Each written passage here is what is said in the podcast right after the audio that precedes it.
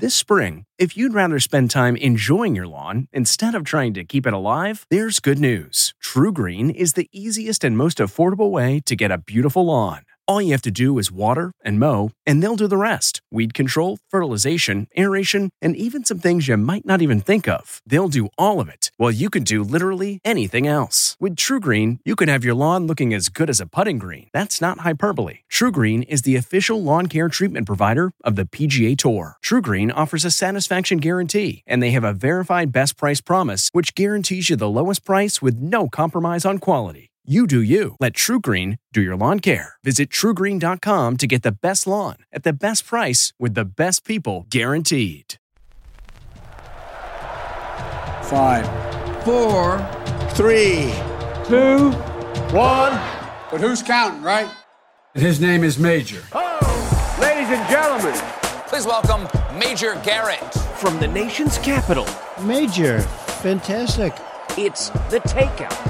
This is a major achievement.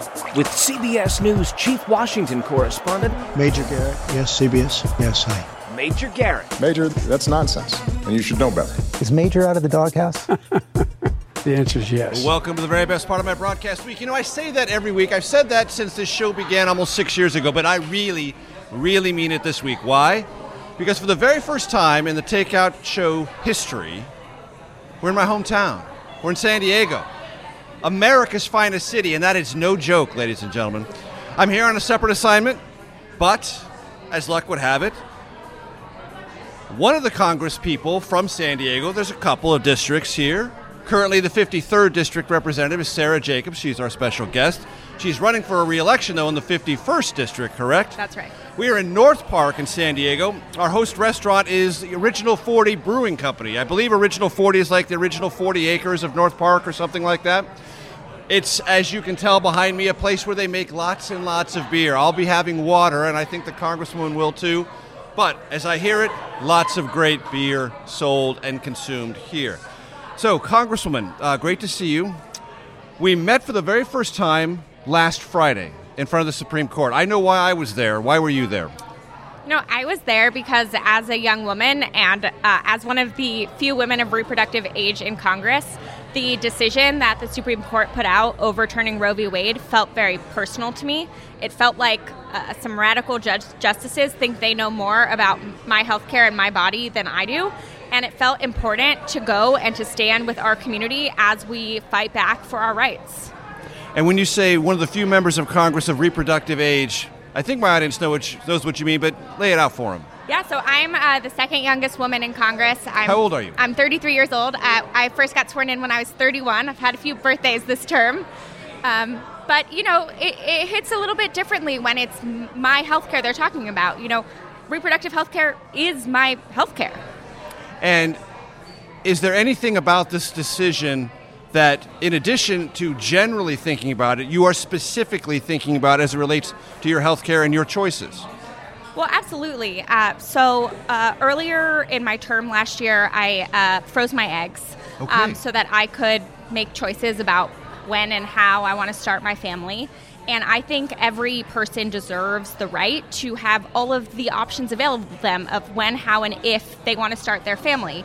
Um, and for instance, I'm working on a bill right now mm-hmm. um, that will protect reproductive and health data because I use a period tracking app, and so I'm worried about my data in the app, and and that's why I'm making sure that we're putting in place these protections because the the post Roe world is just not going to look like the pre Roe world.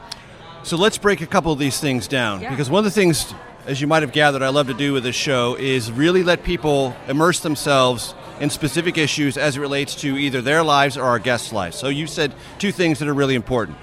You set aside your eggs, so you are fearful, as I gather as I hear you, that this decision could influence in vitro fertilization or the or the storing and saving of eggs. Why do you have that anxiety?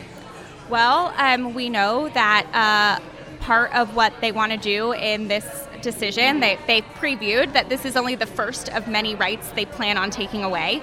Uh, and we know that in many states, depending how they write this anti abortion language, it could have real impacts on IVF, on embryo storage. Uh, I'm very fortunate to live here in California, but if Republicans get in charge of Congress and pass nationwide bans, uh, federal bans with no exemptions, like that can still impact us here in California. So something you planned and thought through in a Roe world, you are now having to rethink and be anxious about in a post Roe world. Exactly right. And it's all sides of the same coin. Like I did I froze my eggs so I could choose when it makes sense for me to start my family and have agency in that decision. And that's the same agency I expect to have if I decide that it's not if now is not the right time to start a family. You mentioned another thing I want to drill down a little bit on. You talked about data and a period tracking app. All right, I'm a 59 year old man. Help me understand. Yeah, so uh, many people use period tracking apps or fertility tracking apps. It helps tell us when we should expect our period. For many people who have chronic illness, it can be a really helpful tool in how to manage that chronic illness. Um, and these, these are important services that, that really help people. But right now, there's no protection for that data. So we know that these companies can sell or share this data uh, to anybody. And you want to do what with that data? So what my bill would do is any, What's it called, by the way? It's called the My Body My Data Act. Okay. And it would say any of this data, any reproductive or sexual health data. So from these apps, from website searches, from wherever, it's not only about periods and abortions, it's also if someone is searching about a sexually transmitted disease. Any of this data, the companies could only collect and retain what is strictly necessary to provide the service. I could ask for my data to be deleted at any time. Uh, we have the FTC as the enforcement mechanism, but I, as an individual, also have a right to sue if I feel like my data is being misused. If this legislation is passed. If this legislation is Currently, passed. you have none of those protections Correct. or guarantees. Correct. And help me understand, and thereby help my audience understand what you're anxious about this data becoming fodder for. So, one of the huge implications of this decision in the Dobbs case is the privacy implications. Because how is the government going to know that you've had an abortion?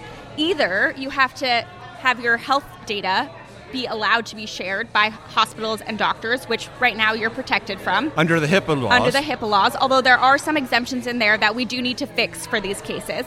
Or they're going to track you. They're going to figure out a way to figure out if you should be pregnant but aren't.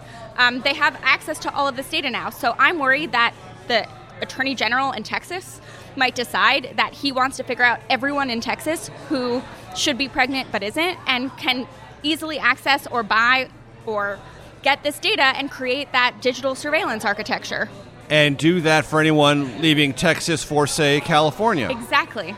Exactly. A state that has made it clear, as Governor Gavin Newsom has this week through an executive order, if you come to California, you are not only safe, but we will not participate or cooperate with any investigation. But what you're saying is, with this data tracking, California may not have to.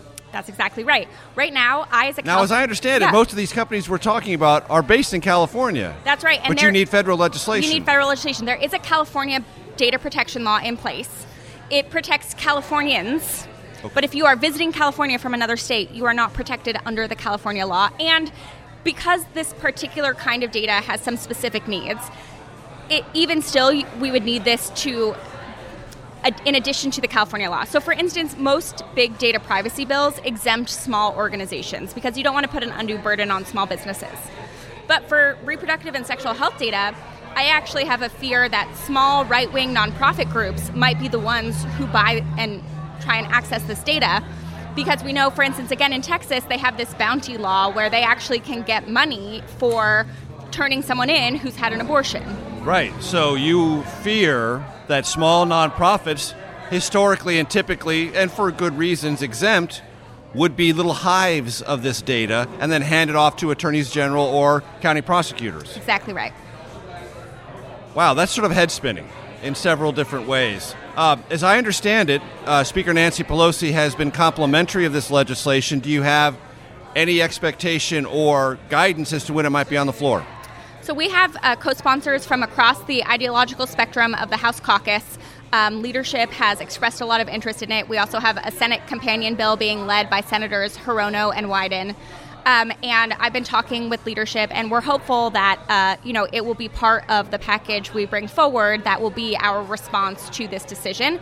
Um, the speaker has said she wants to do something on reproductive health data as one of our main responses, and I think that that's great because this is one of the things we can do right now that will protect people in these states that are criminalizing abortion as we're working on codifying Roe v. Wade and all these other things we need to do. What have you heard from the White House about this legislation? White House is very excited about it. The president would sign it if it got to his desk. Yes. You've been given those assurances. Uh, I've been in close contact with the White House Office of Gender that's doing a lot of work on figuring out what more we can be doing to respond, and they're very excited about this bill. And so this package of legislation might be on the floor in July.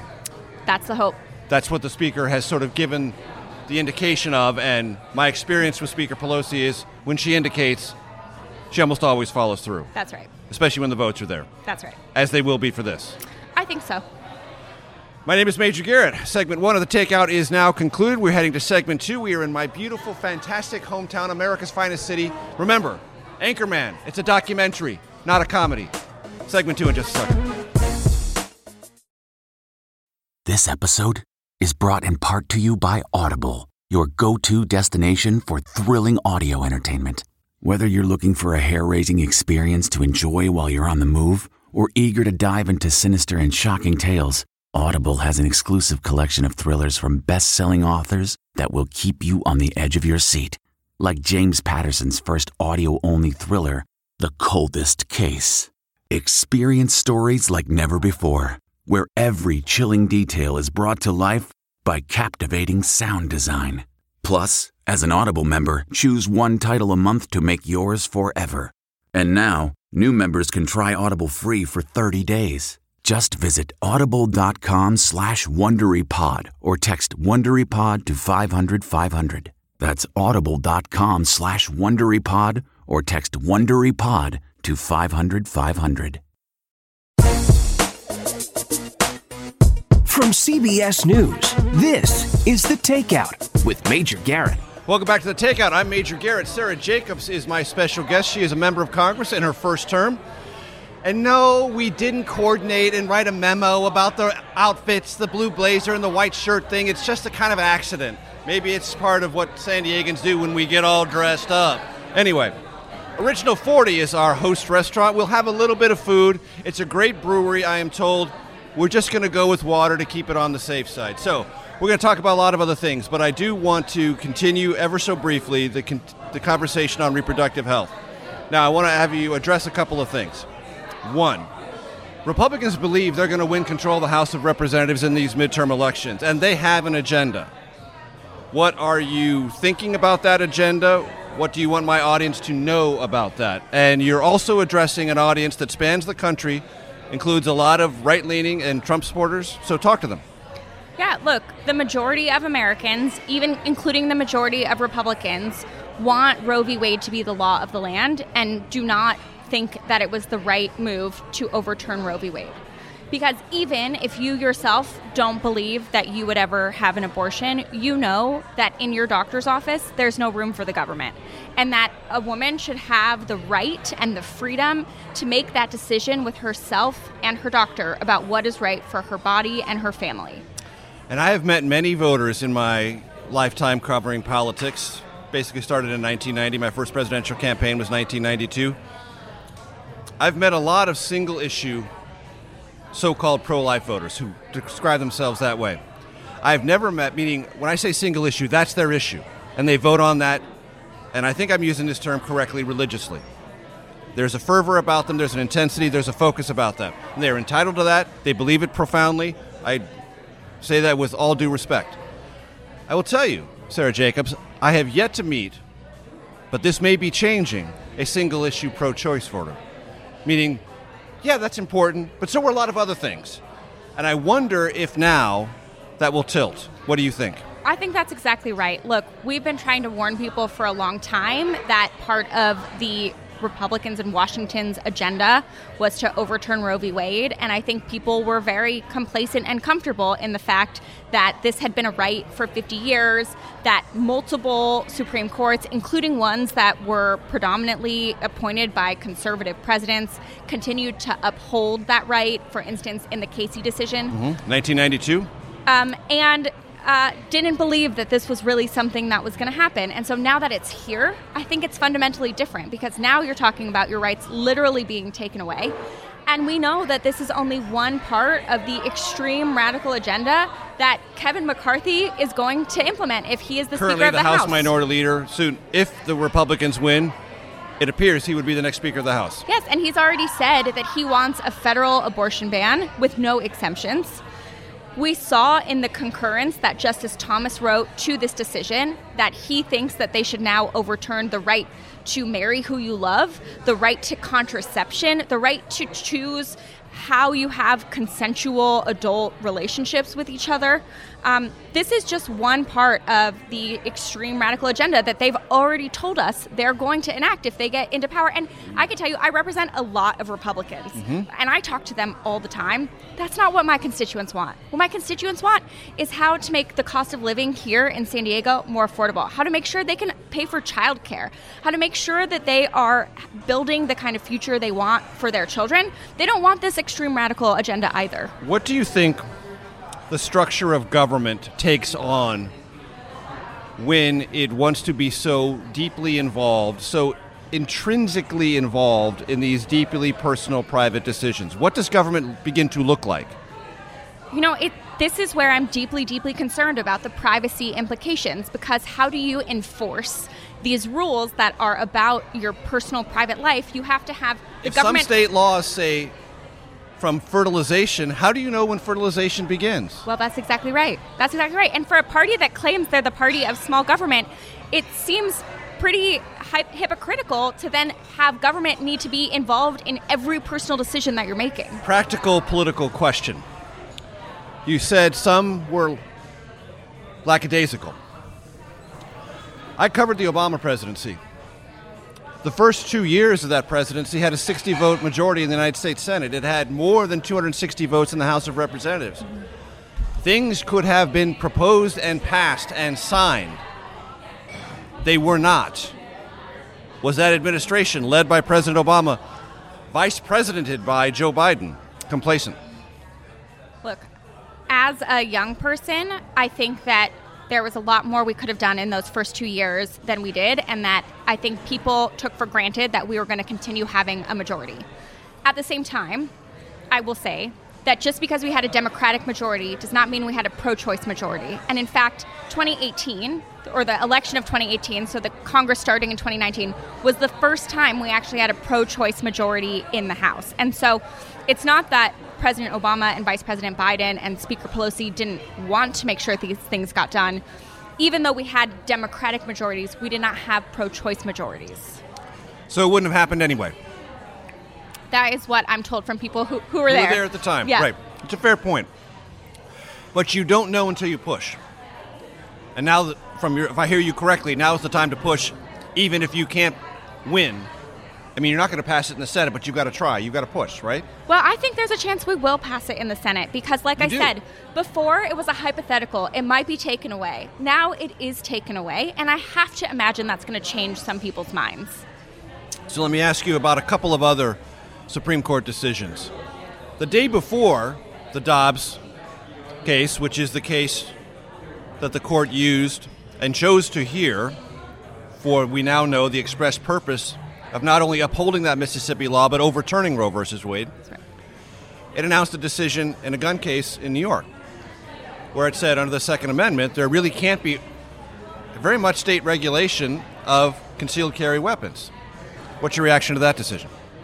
Thought it was exactly wrong, and the very logic they used in that decision, they then used the opposite of in the Dobbs decision. So it's clear that this particular court is not about the Constitution, it's not about stare decisis, which is the idea that they stand above politics, but actually is just using their raw political power to enact an agenda that they've been trying to do for years legislatively and haven't been able to.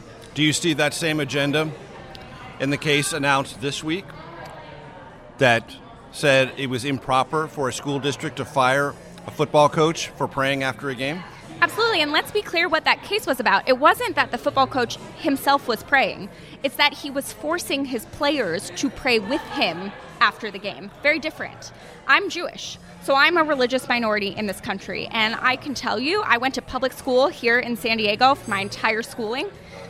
I can tell you how important the protections I had to not be forced into someone else's religion while I was at public school. And I'm very, very worried about what that decision means for the separation of church and state and, this, and the whole idea of what our country was founded on, which is that this is a country where if you believe in the Constitution, if you believe in democracy, you're an American regardless of your religion, regardless of your heritage, regardless of what language you speak. Justice Sotomayor said in her dissent that yes, it was prayer, yes, it was after a game, but it was a coercive action in that, okay, you're on the team, you don't kneel after the game. What does everyone else think about you? It is a collective, implied, though not stated, coercion. Is that how you see it? Absolutely. Look, my brother played football at Torrey Pines High School.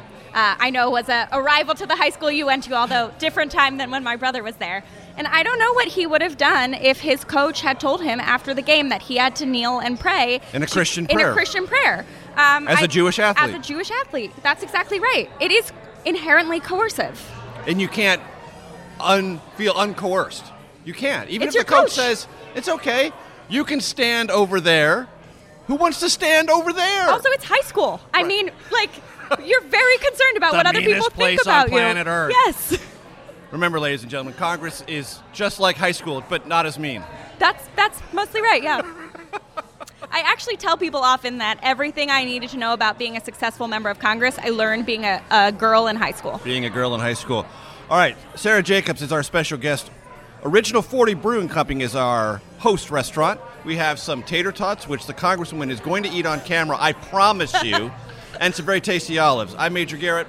We'll be back with more on our conversation, not only about legislative issues, some San Diego lore, some political stuff, when we come back. Segment three of the Takeout in just one second.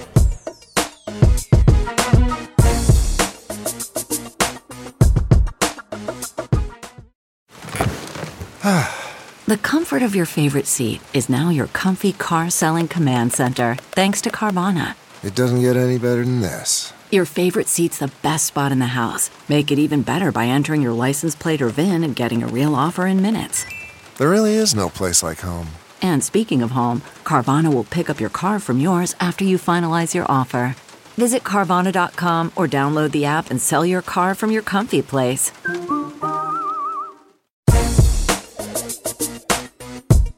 CBS News, this is The Takeout with Major Garrett. Welcome back to The Takeout. I'm Major Garrett. You know, I tell you all the time that you've got to ride the wave of this show. I'm going to say that especially here in San Diego. And what is the wave of this show? The wave of this show is left and right and center, and you've got to ride it. Why? Because I asked that of you. Last week, who was the guest? Mike Pompeo, former Secretary of State. Who was the guest the week before that? James Comer, conservative Republican from Kentucky. He may be the chairman of the Oversight Committee. We're going to talk to our guest about that in a second. This week, Sara Jacobs, freshman member of Congress.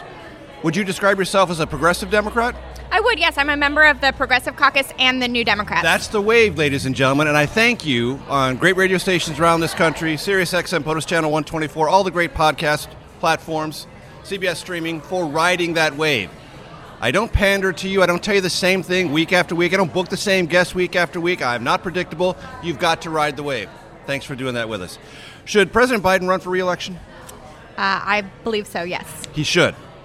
I think he is our best chance of keeping the White House in 2024. Not every Democrat believes that. Why are they wrong? You know, I think that uh, many people have many different opinions. Um, uh, I am proud to be led by President Biden right now. When you look at his poll numbers, what does that tell you? Well, it tells me that people are experiencing a, a lot of difficulties right now, uh, and that those are very real. We can't message away the fact that prices are high, that that people, gas prices are insane here. Y- yes, it's California. Gas prices are very high here. Right. Um, but I also think that uh, people understand that as difficult as things are now, Democrats and President Biden are the ones who have a plan to make things better. And Republicans have an extreme Republicans in Congress have an extreme radical agenda that's not going to bring prices down. It's just going to cut taxes for the wealthy and corporations and continue to erode these rights that even the majority of Republicans support. You want President Biden to run for re-election. Is there any doubt in your mind that he will? Uh, he has been very clear that he plans on running for re-election. Very good. Um, as you know, Speaker Pelosi, who I've known for many, many years, I've covered her She is a historic figure. There is no question about it. Whether you like her or dislike her, ladies and gentlemen, she's the only woman to be Speaker of the House, and she's the only woman to be the Speaker of the House twice. Okay? That is a monumental achievement in the history of legislative politics in our country. Fact. Not arguable. You may disagree vehemently with her politics, but she is a historical figure. But she is frequently asked, uh, Madam Speaker, you're in your 80s. Your majority leader, Steny Hoyer, is in his 80s. Most of your leadership is of that age. Isn't it time for you to go? What do you think about that? I will say, as a new member, as one of the youngest members of Congress and one of the youngest women ever elected to Congress, Speaker Pelosi has been an amazing mentor and has really helped me lead within the House and has helped make sure that my voice is heard when important decisions are being made. And she is a force. She is. Do you sense within the House Democratic caucus any restiveness about the current leadership structure? And if in fact Republicans win, I know it's a hypothetical and every politician loves to dodge a hypothetical, but play with me. If you are in the minority, should Speaker Pelosi be the next minority leader? Well, I think that Democrats across the caucus understand that she is one of the few people who can actually keep our caucus together, can keep us uh, moving in the same direction, and can make sure that everyone's different stakeholder perspectives are taken into account when these decisions are being made. I think it can't be understated that we have a four person majority. We're not working with 2009 majority. We're not working with FDR majority. The narrowest majority. The narrowest majority. And we were able to pass the American Rescue Plan. We were able to pass the bipartisan infrastructure bill. We've been able to pass a budget for the first time in many, many years. Gun safety bill. Gun safety legislation we passed just on Friday. We've been able to pass the Lowering Cost of Food and Fuel Act. We've been able to pass historic legislation even with a four person majority. And that's due in a large part to the leadership of Speaker Pelosi. So, when you think about the coming midterms, Republicans want to say one word inflation. What is your answer as a House Democrat in a new district seeking reelection if all you hear on television and radio ads is inflation? Yeah. Look, I can I hear from my constituents all the time about how the high cost of groceries and gas is really impacting them. And we can't we can't minimize that or say that that's not happening. But for families here in San Diego the cost of living has been unaffordable well before the pandemic and well before this this uh, increase in inflation.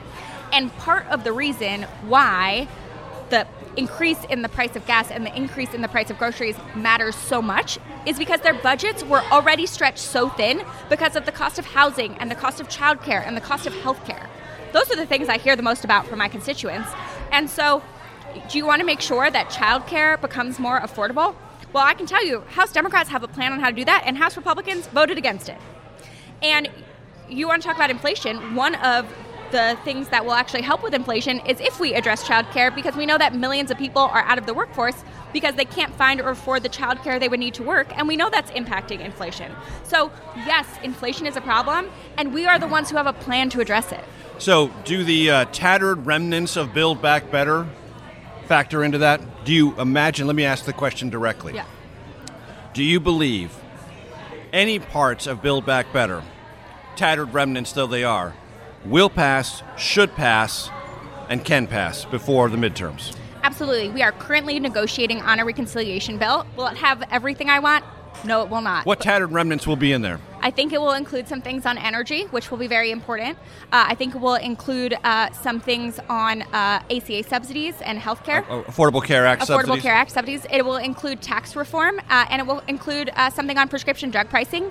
And I'm currently working to make sure that it also includes childcare because we know how important that is for families. Sara Jacobs, freshman member of Congress. As you and I both know, there are about 23 days legislatively left in this year. That's going to get done in those 23 legislative days. Absolutely. Because it's imperative politically and from a policy perspective for Democrats to get their act together, to put it bluntly. I think everyone understands the urgency of the moment that we're in. Mm-hmm. Defeat can focus the mind, or the threat of defeat, or the anxiety about defeat can focus the political mind. And the fact that this is not a hypothetical anymore. We are seeing very concretely what Republicans in Washington are going to do and trying to do. So, uh, what do you think? We talked about gas prices a second ago. The president last week said Well, we should have a federal gas tax holiday. Now, you know and I know in February the White House said that's a gimmick and we don't need it. But sometimes, again, to go back to that phrase, the prospect of defeat can focus the political mind. What was once a gimmick is now a solid White House policy proposal. What do you think of it? Well, um, we are very concerned about the price of gas. We know it's really impacting people and, frankly, impacting low income workers the most, who often have to commute the farthest in uh, cars that are less new and so have worse gas mileage. So we are currently looking at all of the proposals to how to bring that down. Uh, getting rid of the gas tax is one of them. I know The you're House- looking. Yes or no? Uh, I personally have some concerns about how to make sure that that would actually get down to the consumer and not just be a subsidy to the oil company. But I think that that's something we could potentially be able to address in the legislation. Are you worried that it would just increase demand because prices would go down and people have to buy gas anyway, so you're not really reducing demand. You're just putting you're, you're just switching where the, the the revenue goes. I think it's clear that low income workers right now are being unduly impacted by the price of gas. And they need something. and we cannot move to a clean energy future. We cannot try and balance what's going on on the backs of low income workers. So you're skeptical, but you might vote for it. That's right. And I think what we're doing here in California is a good example of what's possible. The, the governor and the legislature reached an agreement to give rebates to, directly to families so they Who can qualify. Use, who qualify. That's right. Who could who, they can use it for gas, for whatever else they need to use it for. Um, I think there are a lot of things we can do, and we're looking at doing them all. And the House already passed the Lowering Food and Fuel Cost Act. So we got about 45 seconds before we go to our next break. So start your answer. I will not require you to give it all, but you know your Republican critics say President Biden's to blame. If he would only encourage more domestic production, we would not have these supply shortages. So it's the president's fault we have high gas prices. Start your answer. I'll let you continue it on the other side of the break. Of course, you do this with 30 seconds left. Um, I'm such a mean person. The fact of the matter is, this year and last year, the U.S. was a net exporter of oil, which means that the size of the domestic supply is not the issue, it's a global market supply problem. Wow, you did that in less than 30 seconds, you see? That's what we call a talking point, ladies and gentlemen. My name is Major Garrett. Sara Jacobs is our special guest. Original 40 Brewing Company is our home. It's our host restaurant in my hometown. That's what I meant to say. Segment four in a second.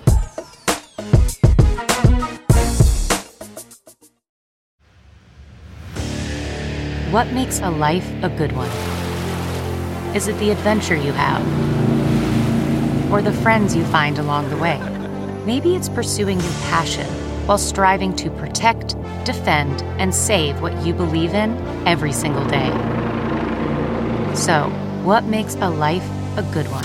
In the Coast Guard, we think it's all of the above and more, but you'll have to find out for yourself. Visit gocoastguard.com to learn more.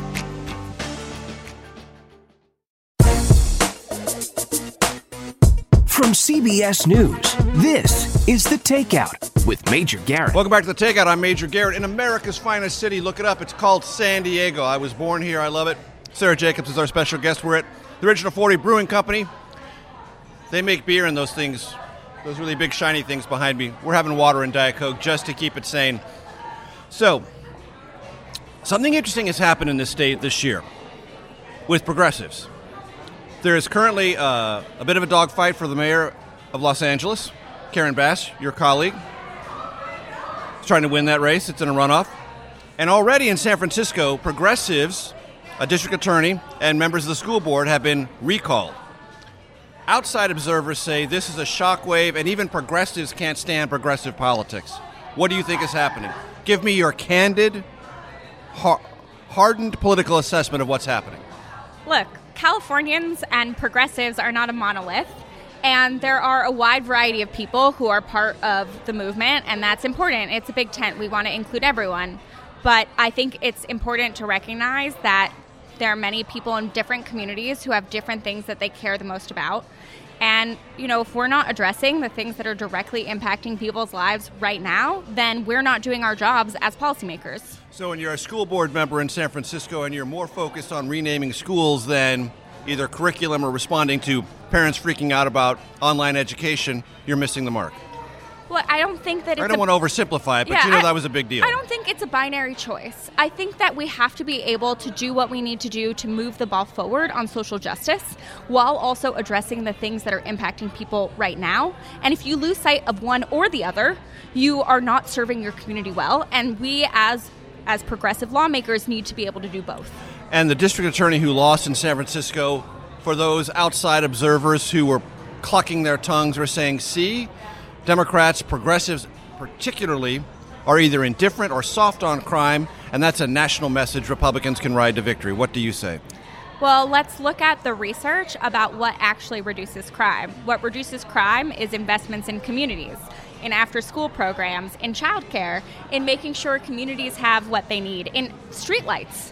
There are a lot of things that reduce crime that are good for our communities, and focusing on this tough on crime message that we've tried for many, many years and clearly has not worked is not really going to be the solution. So let's focus on solutions that actually work.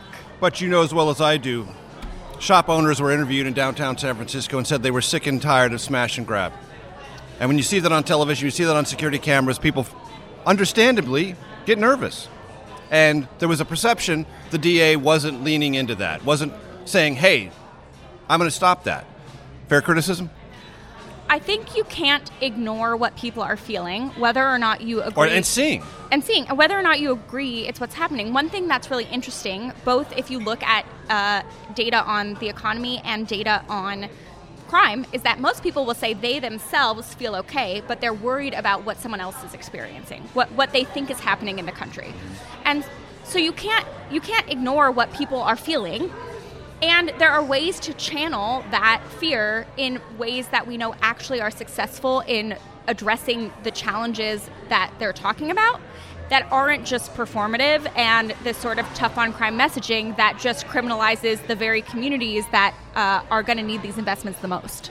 So this week, in addition to many other headlines, the country, I believe, and I certainly hope, experienced a collective gasp when it read headlines out of Texas about a very large tractor trailer in which the numbers now could be approaching, and maybe they've already exceeded 50, but there's certainly more than 40 migrants who died inside a tractor trailer trying to enter the United States. Immigration is an important issue in San Diego. It's an important issue nation, nation, nationwide. What are your thoughts about that? What are your thoughts about the underlying politics? Already, the governor of Texas is trying to blame this on the president. I will note for audience's benefit, there were trailers in which migrants died twice during the Trump administration. I don't remember the governor blaming President Trump at the time. Just note that. I'd like your thoughts.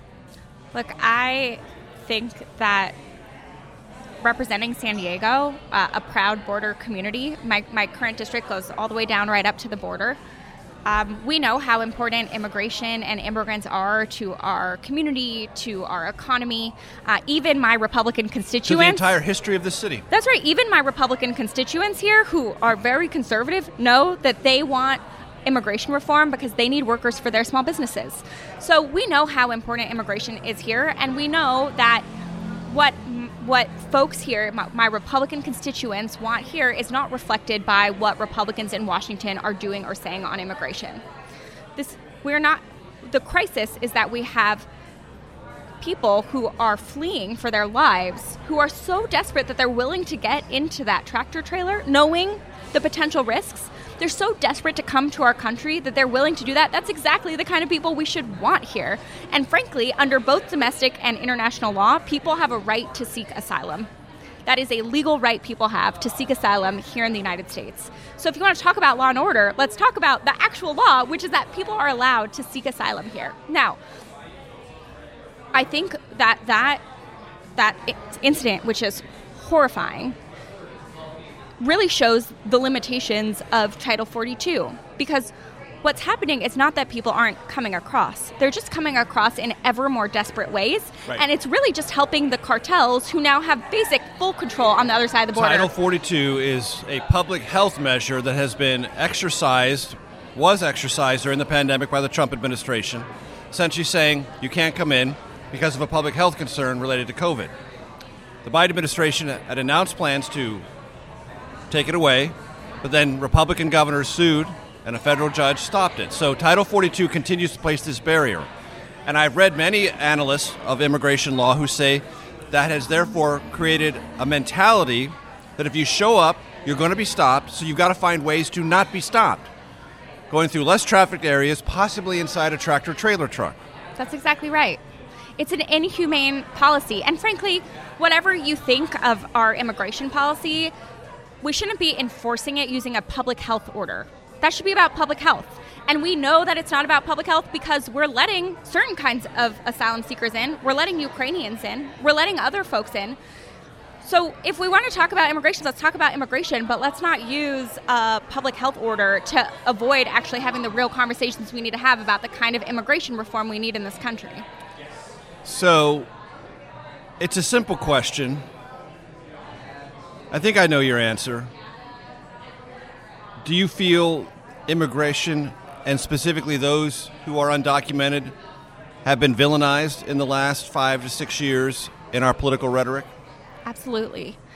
I was visiting a third grade classroom and I was talking to a young girl who told me she's afraid every day that her parents might get taken away from her. When I'm knocking on doors and campaigning in my Latino communities in my district, we don't knock on the door because so many of the kids have told us that they think that every single knock on the door is ICE coming to get their loved ones. That's what we're doing to our communities right here in San Diego. So, a knock on the door itself is a traumatic event. Yes, if you are always worried that someone is coming to take your mom away. And you've experienced that. You've talked to these children. You've talked. Do you, do you, do you ever get a chance to talk to the parents to hear them I do, yeah. reaffirm that as well? Yeah. Sara Jacobs has been our special guest. I'm Major Garrett. Uh, we want to spa- spa- spend a minute to thank Original 40 Brewing Company for being our host. San Diego's a beautiful place. It's a beautiful place to hang out. For our radio audience, we need to say farewell. But for those listening on podcasts and watching on CBS News streaming, stay tuned for the Takeout Outtake Especial, where the Congresswoman is going to eat a tater tot. I'm Major Garrett. We'll see you next week.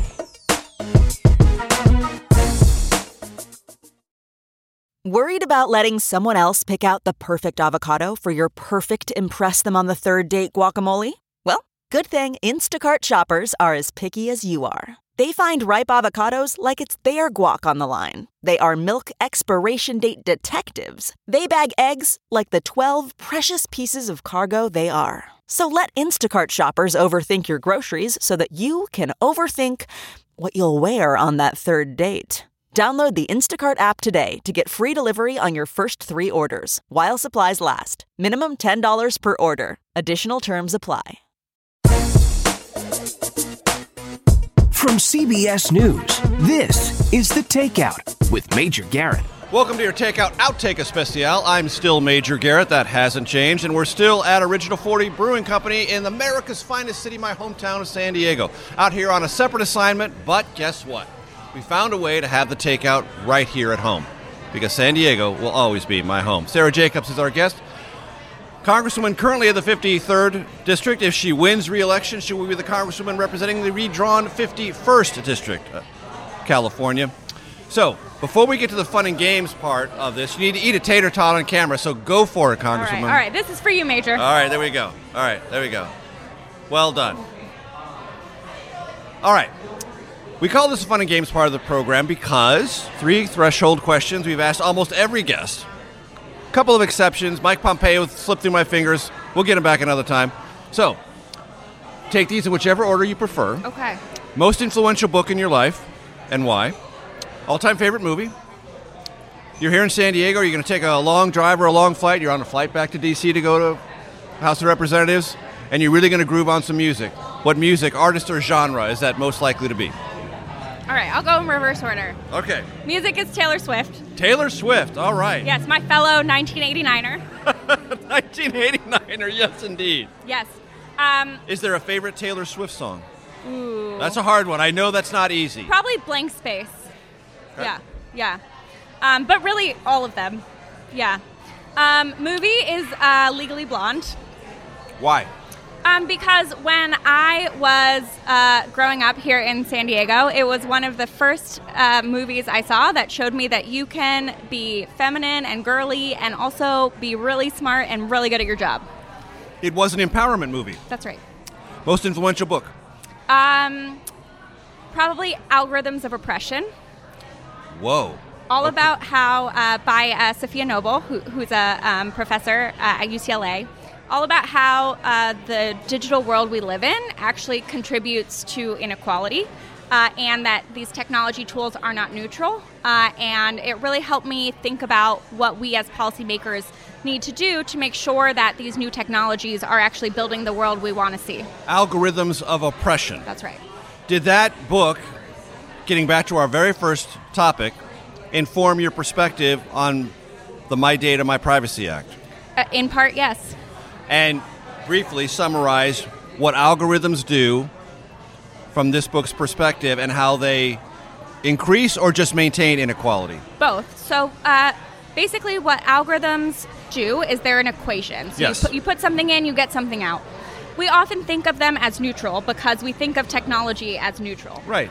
But in fact, Has no inherent biases, but it does. But it does. It has the biases of the people who are creating the technology. Right. So what this book did is it did a study of Google searches where it would Google like black girl and see what comes up after it, or native woman, or Asian woman, and see what came up, and showed like if you Google, for instance, professional hair, you see a white woman. And so it shows just like how the, the things we don't even think about are shaping our world are contributing and, in fact, exacerbating the inequality we already have. Because what you search and what you find is what's reinforced. That's right. Interesting. So, who's your grandfather? My grandfather is Irwin Jacobs. What did he make? He founded Qualcomm. Big employer here in San Diego. They are, yes. Big backer of your campaigns. Uh, yeah. So, I read that you're the uh, fifth most self funded member of Congress. Is that so? Yeah. Is that a good thing? Look, I think we need fundamental reform of our campaign finance system, and I think that it's clear that the system is very, very broken in many, many ways.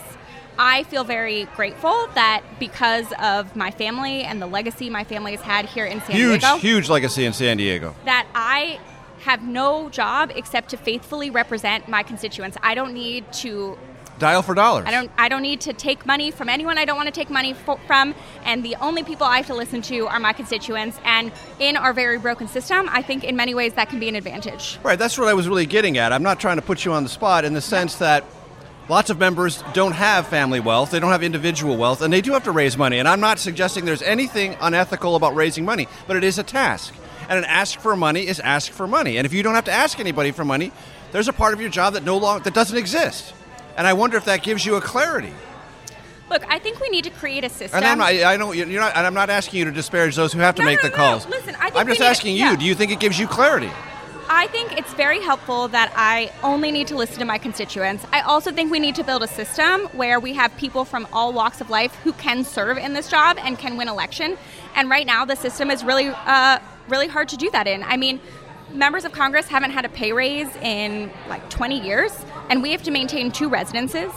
I mean, people do that with children. Single moms do that. It's really hard, and uh, I'm very lucky that my I have privilege and, and I'm able to, to do a lot of these things, but we need to make it so that more people are able to be involved. That is Sara Jacobs, our special guest here in my hometown of San Diego. One more time, our thanks to Original 40 Brewing Company.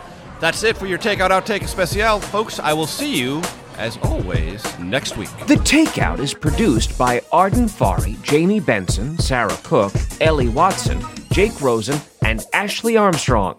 CBSN production by Eric Susanen.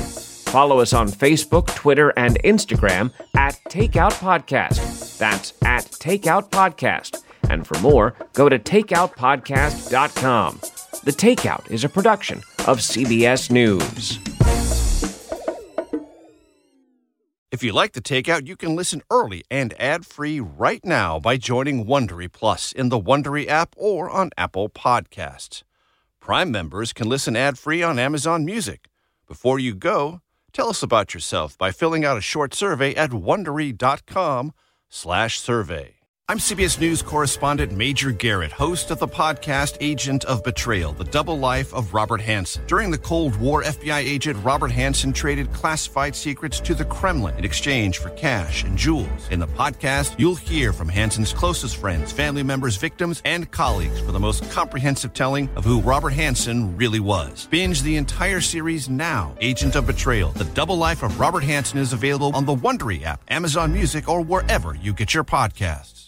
It was the biggest scandal in pop music. The stars of Milli Vanilli, the Grammy-winning multi-platinum R&B phenomenon, were exposed as frauds, but none of this was their idea. So whose idea was it? Enter German music producer Frank Farian. He saw the success of acts like Michael Jackson and Prince, and he wanted in, no matter the cost. So he devised the perfect pop heist two once in a lifetime talents who were charismatic, full of sex appeal, and phenomenal dancers. The only problem? They couldn't sing. But Frank knew just how to fix that. Wondery's new podcast, Blame It on the Fame, dives into one of pop music's greatest controversies and takes a never before heard look at the exploitation of two young black artists. Milli Vanilli set the world on fire, but when the truth came out, Rob and Fab were the only ones who got burned. Looking back now, it's hard not to wonder why did everyone blame them and not the man pulling the strings? Follow Blame It on the Fame, Milli Vanilli, on the Wondery app or wherever you get your podcasts. You can binge all episodes of Blame It on the Fame early and ad free right now by joining Wondery Plus.